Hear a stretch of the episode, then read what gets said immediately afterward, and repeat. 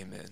You may be seated at this time. So I do want to welcome you here today. I'm Very glad you're here on this New Year's Day. And if you, you don't know me, I, I grew up in Houston. I grew up just up 290, just uh, northwest toward Austin, in, in the suburbs. I was a typical suburb kid. And I'm going to age myself a little bit here today, but I grew up in the 90s, which is probably the best decade ever, if we're going to be honest. The 90s was an amazing decade. And, and my friends and I were pretty typical 90s kids. We rented movies from Blockbuster and Hollywood Video. We dialed up to AOL to use instant messenger, none of this like phone stuff, right? We, we watched Legends of the Hidden Temple and Hey Arnold on Nickelodeon. If you guys remember those shows, those were awesome shows back in the day.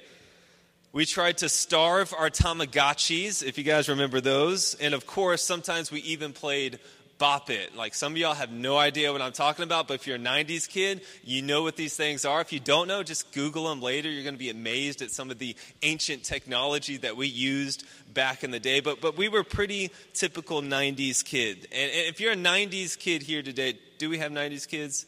Okay, we've got a few. Okay, proudly. All right, we got some 90s kids. If you're a 90s kid, you agree that there's one thing that most every 90s kid did, mainly boys, but also girls as well. It's every kid in the 90s played video games, right? Video games were the hot thing back in the 90s. Super Nintendo, N64, Dreamcast, Sega, all that kind of stuff. It was the year, it was the decade of the video game. Or maybe you're a parent of a kid who played a lot of games. My parents used to get mad at me because I would beat the games pretty much the same day that they bought them for me. So they started just renting them as opposed to actually buying them. But I, loved them all Super Mario Brothers, Donkey Kong, Street Fighter, Super Metroid, all that kind of stuff. You could, you could actually spend an entire day with your friends without seeing the light of the sun, and we were okay with that, right? I, I remember one time uh, being in a friend's house, and we, we were playing this game like overnight, and I remember uh, his parents went to sleep, and then he got up, and his dad got up the next day,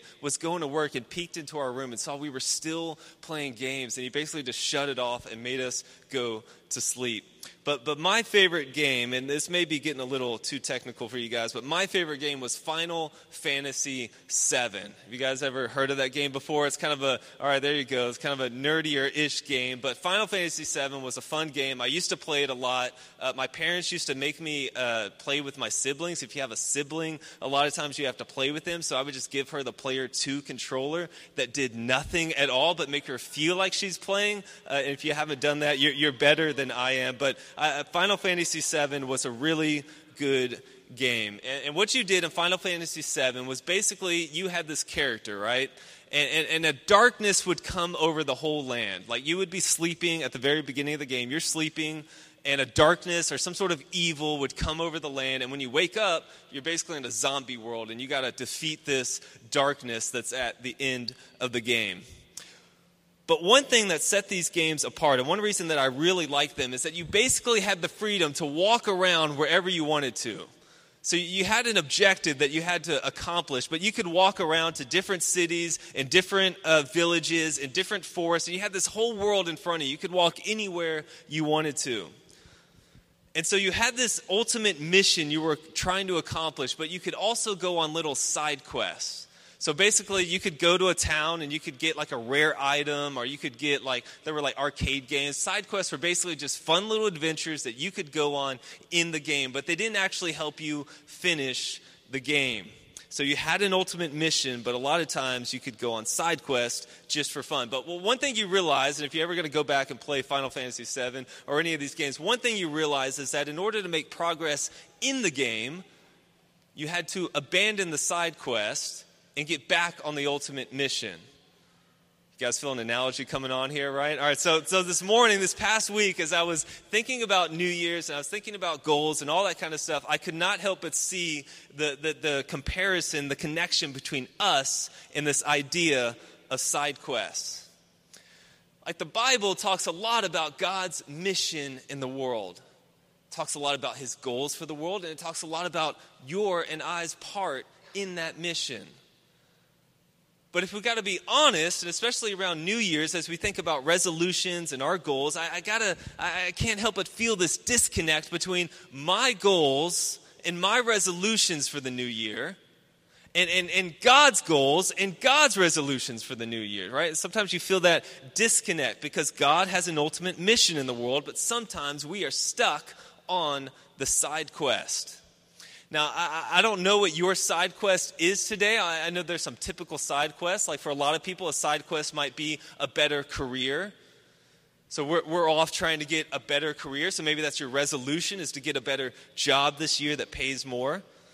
Other people, their side quest is to live in luxury, right? So we, we want to move to a, a bigger home or a bigger plot of land.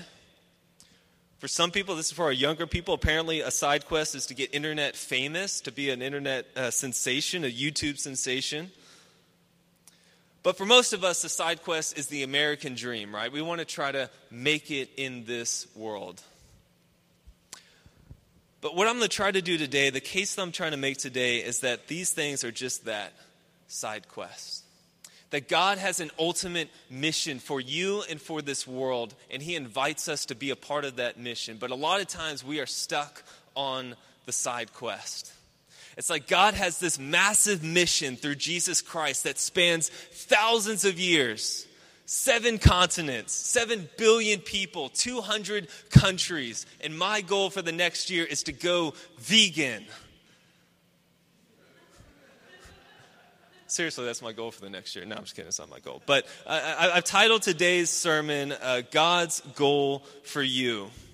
If your goal is to go vegan next year, that's okay. I'm not trying to hate on you. Today, I'm not trying to dissuade you from whatever goals you have. I just want to help you align your goals with what God's goal for you is. So, if you have a goal of this year to maybe exercise more or to read more books or to learn a new language, those are, those are good goals. I'm not going to try to dissuade you away from those.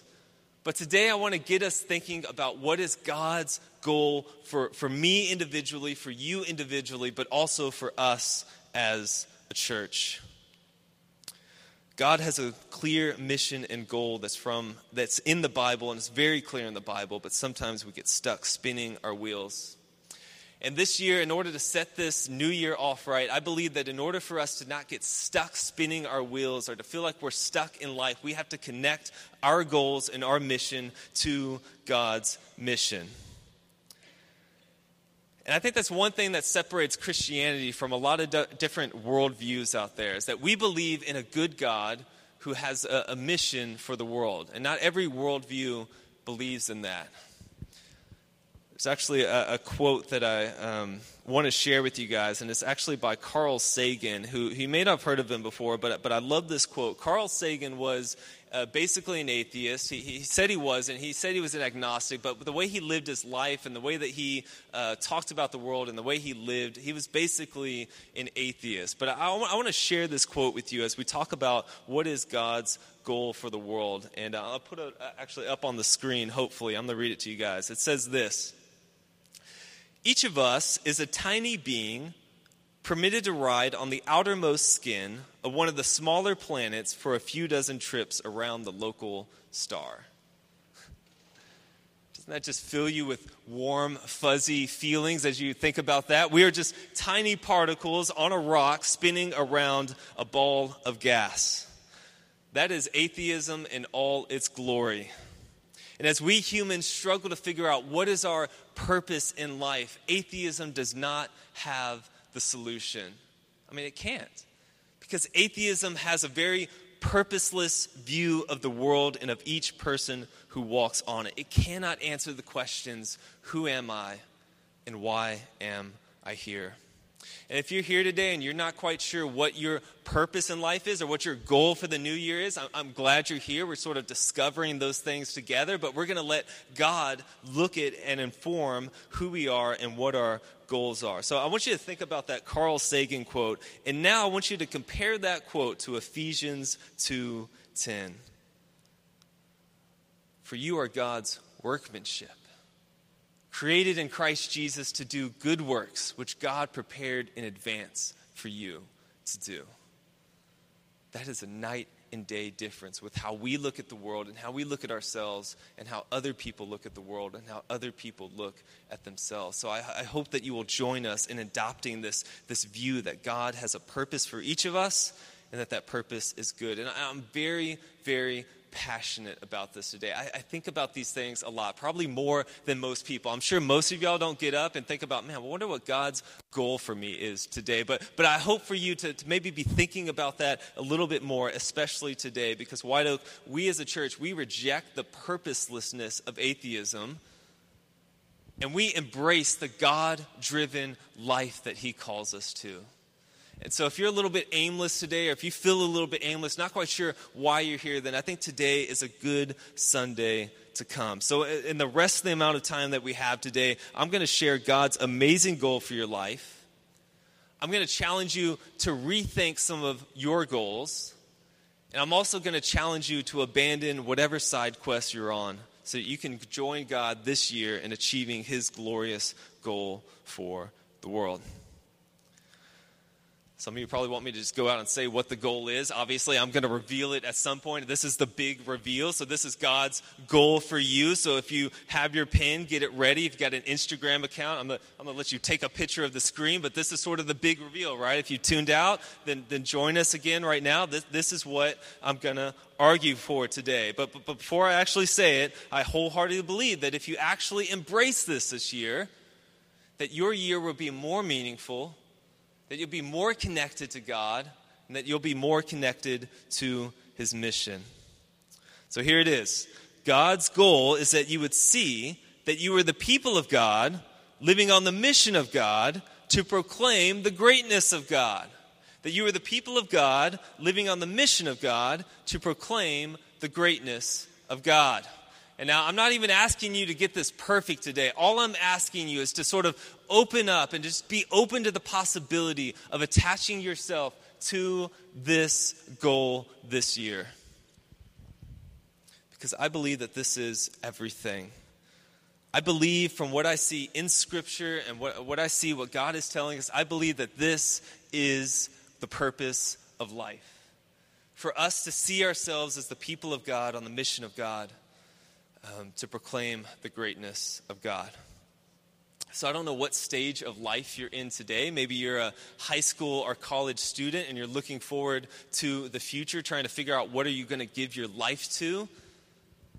Give your life to this if you're an aimless 20 or 30 something, you're trying to figure out what, what, what is the purpose of my life. I'm sort of spinning my wheels, just going from side quest to side quest to side quest. I encourage you and I implore you to please attach yourself to this arrow and to this goal. The goal of our life is to see ourselves as the people of God, proclaiming the greatness of God. If you're a husband or a father with a family, and you want to leave a legacy for your family, a legacy that lasts, attach yourself to this. Mothers, teach your children this. Seniors, embrace this truth and know that God still has a purpose for you in this world and in this city. And so, in the rest of the time that we have together, I'm going to show you why this is true and how to live it out. And you'll notice that this has two parts. The first part has to do with your identity, the people of God. And the second part has to do with your mission, which is proclaim his greatness. And so we're going to talk about both of those pieces today because if you only get one of those pieces right, then you're not going to fully grasp it, right? If, if you only get the identity part right, I'm a person of God, but you don't get the mission part right, then you're pretty much just going to come to church and you're going to hear hopefully interesting sermons, but not, not much else, right? But if you get just the mission part right, but you miss the identity part, then you may get bogged down in life. You may get discouraged when you, when you fail at these things. And so you have to get both of them right in order to reorient your life around what God has for you to do. So I want you to join me in looking back to 1 Peter chapter 2, uh, 9 and 10. We're just going to just do these two verses today. Uh, they're really great verses. I'm going to read them one more time for us. It's so, so here how, this is how verse 9 goes. It says, But you are a chosen race, a royal priesthood, a holy nation, a people for his own possession, that you may proclaim the excellencies of him who called you out of darkness into his marvelous light. Once you were not a people, but now you are God's people. Once you had not received mercy, but now you have received mercy. Right off the bat, look at what God is saying about you chosen race, royal priesthood, holy nation, called out of darkness, God's people, receivers of mercy. The first part of God's goal for you is that you would wake up every day and see yourself as a person and a child of God. If we're not getting that right, we, we, we can't get anything else right. If the mantra of our day is not, God is a good, good father, and I am his son, and I am loved by him, then we can't get anything else right. We have to get this right first. And what if, if I have to be honest, I feel like sometimes we have a case of mistaken identity. Like, I feel like we have a case of maybe like identity amnesia. Like, sometimes I feel like we get up and we think about ourselves not as the people of God, but as something else. So let me ask you a few questions and let's see if you, you fit into, into any of these uh, categories. Are you trying to make it big in this world? God says that you are exiles in this world. Do you see yourself as some addict to sin, like you just can't help yourself?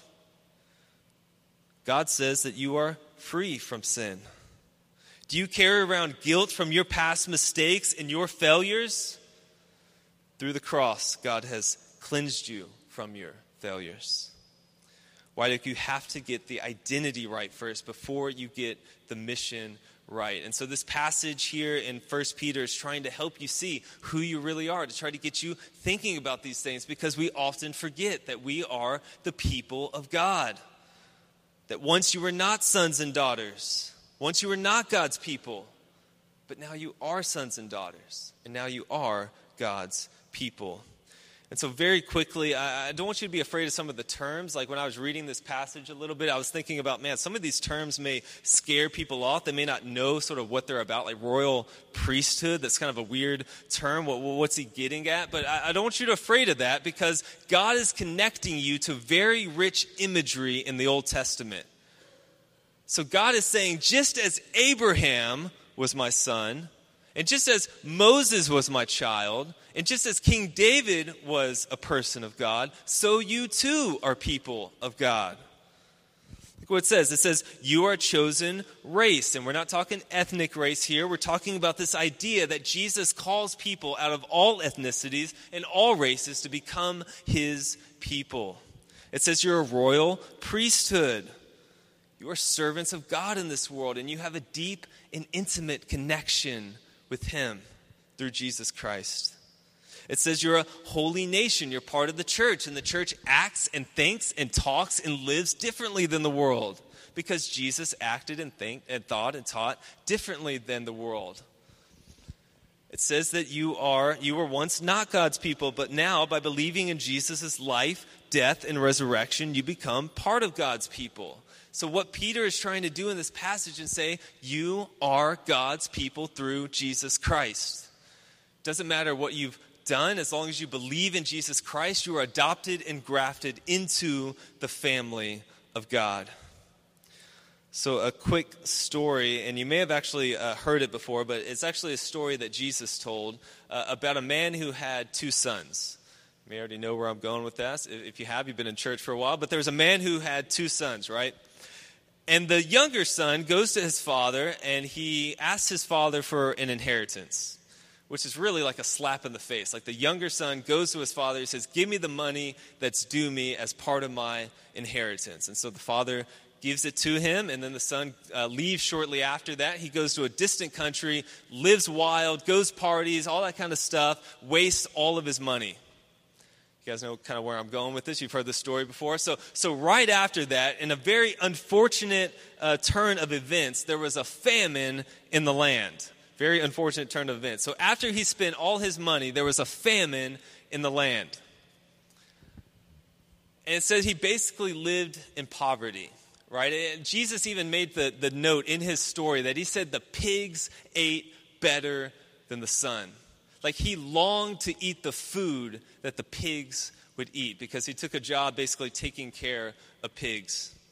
And so after a while, it says that the son came to his senses, right? So he, he came up with this plan, and he, he thought, man, how many of my father's hired servants eat well while I live in poverty?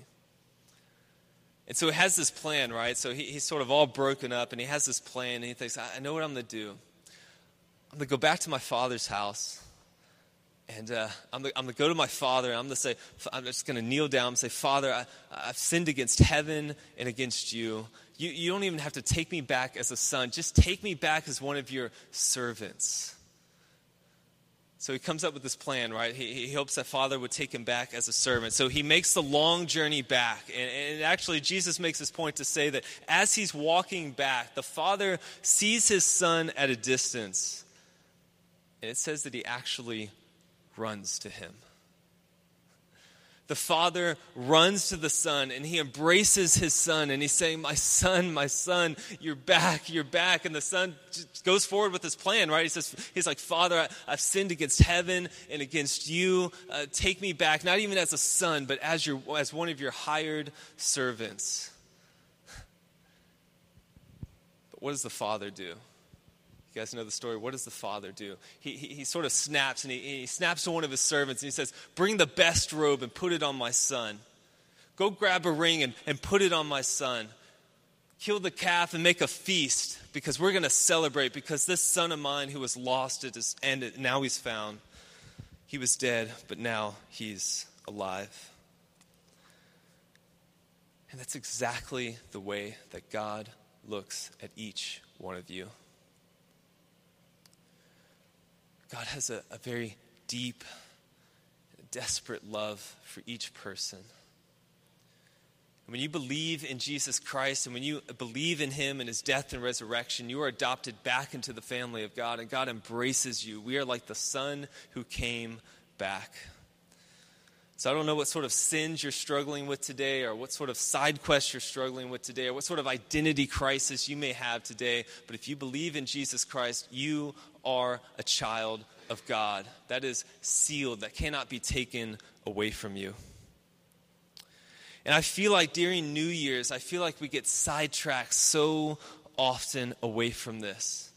Like, think about it. Why do you make New Year's resolutions? I was talking about this with the youth a little bit beforehand, and I was like, what New Year's resolutions? I think they were trolling me, but they were saying, I- am going to get more swole this year, right? I- am going to like work out. I'm going to get more swole this year. Or I want to lose weight this year. Or I want to get a better job this year. And I feel like the reason we make New Year's goals a lot of times is because of some dissatisfaction in ourselves. Like New Year's goals are born out of dissatisfaction and a discontentment of who I am and of where I am in life. But God's goal for us to glorify Him with our lives is not driven by discontentment.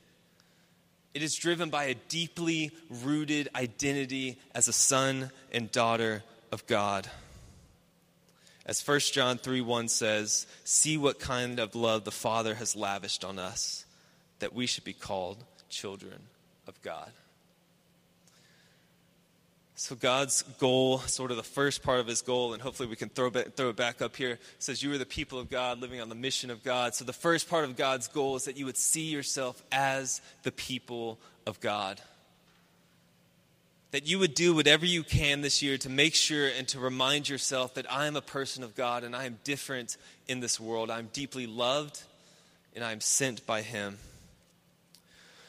But that's not the only part of God's goal, right? So, sort of we wind down, if you put that back up there, if we wind down a little bit today, the first part of God's goal is your identity, but the second part is your mission. God's goal is that you would uh, be on a mission to proclaim the greatness of God, right? So, if you get the identity part but not the mission part, then you're not going to really do anything in this world. Go back to me to verse uh, 9 in our verse, and it says that He. Um, he called you out of darkness. It says, You may proclaim the excellencies of him who called you out of darkness into his marvelous light. So it says, You are a chosen race. You are a royal priesthood. You've been called out of darkness. And what does it say? So that, so that you may proclaim the excellencies of him who called you out of darkness into his marvelous light. As the song says, Great is our God So let us worship greatly. White Oak, your mouth, your Facebook, your Snapchat, your families, your work, your Instagram, whatever you're on, these are platforms for spreading the excellencies of God. Like we don't worship some little God that we put in the corner on Sundays. We worship a God who radiates into all areas of our life and in this world. And this, this idea is so countercultural to be using our mouth and our lives and our families and our Facebooks as a platform to make God great because those things are usually made to make us look great, right? So I use my Facebook to make me look great. And I say, man, how many likes can I get on my Facebook? And how many hearts can I get on my Instagram? And so these things are used to prop ourselves up. But how countercultural is it for us to use these things to proclaim the excellencies of our God? This is God's goal for you this year. This is the main mission, and it's not a side quest. It's to make God look great in this world. There's none like him. And everyone who truly encounters Jesus is going to spend the rest of their life talking about it. So, we at this church, we celebrate the greatness of God. And we invite you to celebrate the greatness of God. And specifically, we celebrate the greatness of Jesus Christ because what he's done for us on the cross. Like as I was preparing for this, I noticed, like even right here, I mean, just look up a little bit. We have this massive cross right over the pulpit because we believe that Jesus Christ is central to everything that we do. He is our King, and He is our Lord, and He is our God. And so we at this church want to spread the gospel of Jesus Christ because we believe the gospel is good and it's for all people. So as we sort of uh, wind down and uh, we'll draw to a close, and I'll invite the band back up. I'm going to do something a little bit different. I'm going to break the fourth wall of the sermon. Like sometimes, whenever you're giving a message, you sort of like just start going, right? But I'm going to break the fourth wall of the sermon. I'm sort of pop the hood of a sermon and tell you what, we're, what we usually try to do in this closing segment. What we try to do in the closing segment is we try to get you to imagine what would it look like for you to actually live this out. And so we ask very probing questions. And so today, as we talk about God's goal for you and God's goal for the world, I have a probing question for you. And this is it.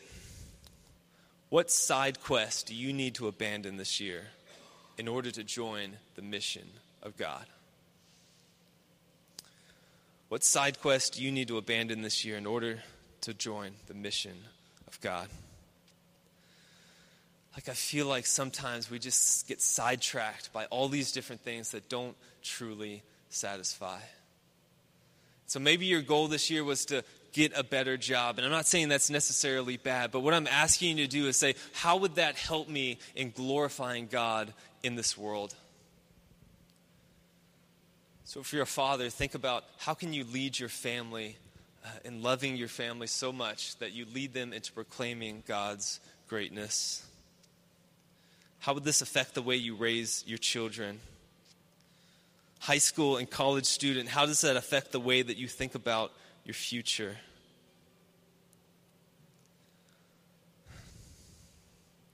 Why, look, I truly believe in this next year that we can have a real and radical impact on the city of Houston and in this world. But I believe that we can only do that if we join together under the lordship of Jesus Christ and join him on his mission of making God look great. So that's my invitation. That's my invitation for you this next year is to abandon the side quest and join us as we glorify Jesus Christ in this world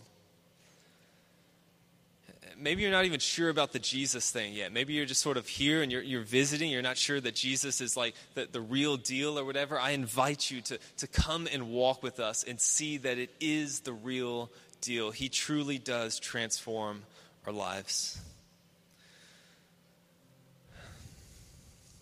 just before we pray, I'll just ask one more time what side quest do you need to abandon?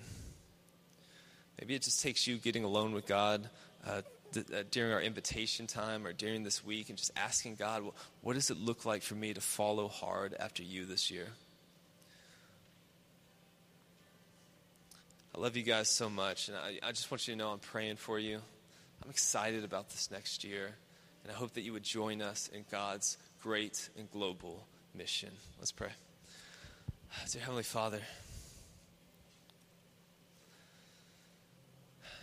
you have such big plans for this world. When you sent Jesus Christ into the world, you, you weren't thinking very small, you were thinking big because you had a plan to call people to yourself from all the countries and all the peoples of the world. Lord, we thank you for inviting us to be in your family. We thank you that you have lavished so much love on us that we are called your children. Father, I pray for these people in this room, these men and these women and these children. Father, I pray that whatever hurt they brought from them this past year, whatever struggles, whatever hopes, whatever dreams, Lord, I pray that in this moment that they would lay them down before you and that they would feel a very real and deep and intimate connection with your love. Maybe go forth in this world and this new year, Lord, on your mission as your people, proclaiming your greatness. It's in the name of the Father it's in the name of the Son and the Holy Spirit as we pray as one people. Amen.